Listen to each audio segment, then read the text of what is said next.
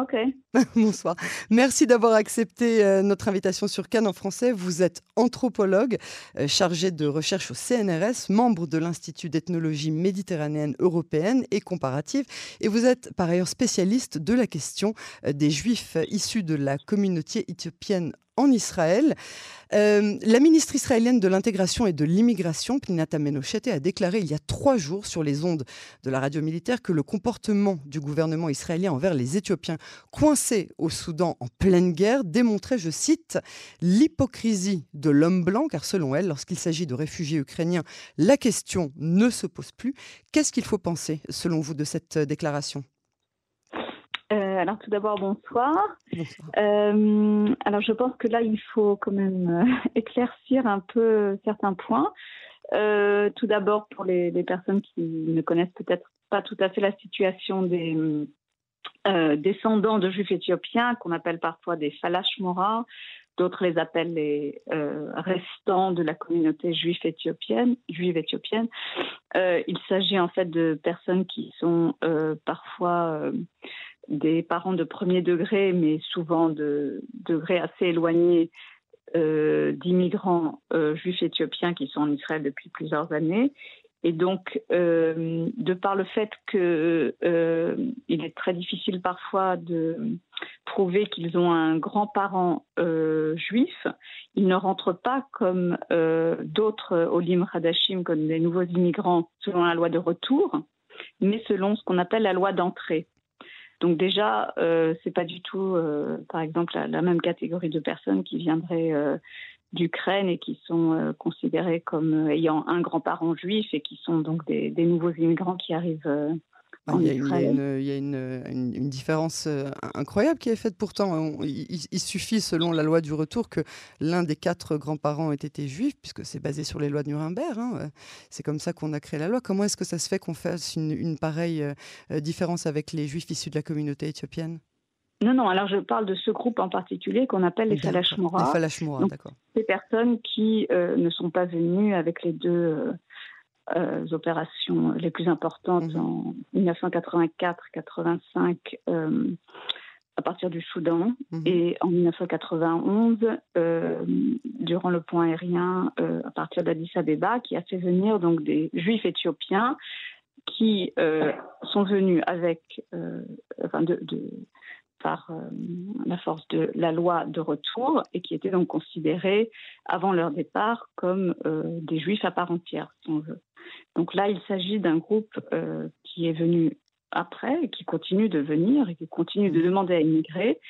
Et euh, donc, on appelle euh, soit des falash mora pour certaines personnes qui les désignent ainsi, d'autres qui ne veulent pas les exclure et qui parlent donc de, de restants de la communauté juive éthiopienne, mais ils n'ont pas du tout la même, le même statut. le même statut que les juifs éthiopiens qui, euh, enfin en tout cas pour la plupart des personnes, sont déjà tous arrivés en Israël. Euh, qu'est-ce que, vous avez pensé de cette déclaration de Pninata Menochete sur la, la différence qu'on fait entre les, les, les, juifs qui viennent d'Ukraine ou de Russie et ceux qui, qui sont encore coincés là-bas? Donc, donc c'est pour ça que je dis qu'il y, y, a quand même une grande différence, il y a un, statut complètement différent, mhm. euh, et donc il y a une contestation au sein même de la communauté euh, juive éthiopienne en Israël, euh, euh, où il y a une grande partie de la communauté euh, juive, hein, je parle de, on qu'on appelle les bêta Israël, qui refusent même que ces descendants de juifs éthiopiennes immigrent en Israël. Ils ne veulent pas que leurs enfants euh, se mélangent avec eux, ils ne les reconnaissent pas comme juifs, ils disent que c'est des opportunistes. Et il y a une autre euh, partie de la communauté juive éthiopienne en Israël qui milite justement pour les faire venir, pour euh, les faire immigrer, parce que souvent c'est des parents parfois éloignés de, de ces euh, Israéliens d'origine éthiopienne. Alors la Cour suprême est saisie depuis euh, deux mois hein, déjà sur la question du devenir de ces descendants juifs en Éthiopie. À quel point pensez-vous que cette décision euh, a été influencée par la crise et la détresse des réfugiés ukrainiens? Et si c'est le cas, qu'est-ce que ça dit des institutions israéliennes? Alors je, oui, je pense que ça, a dû les influencer sans doute.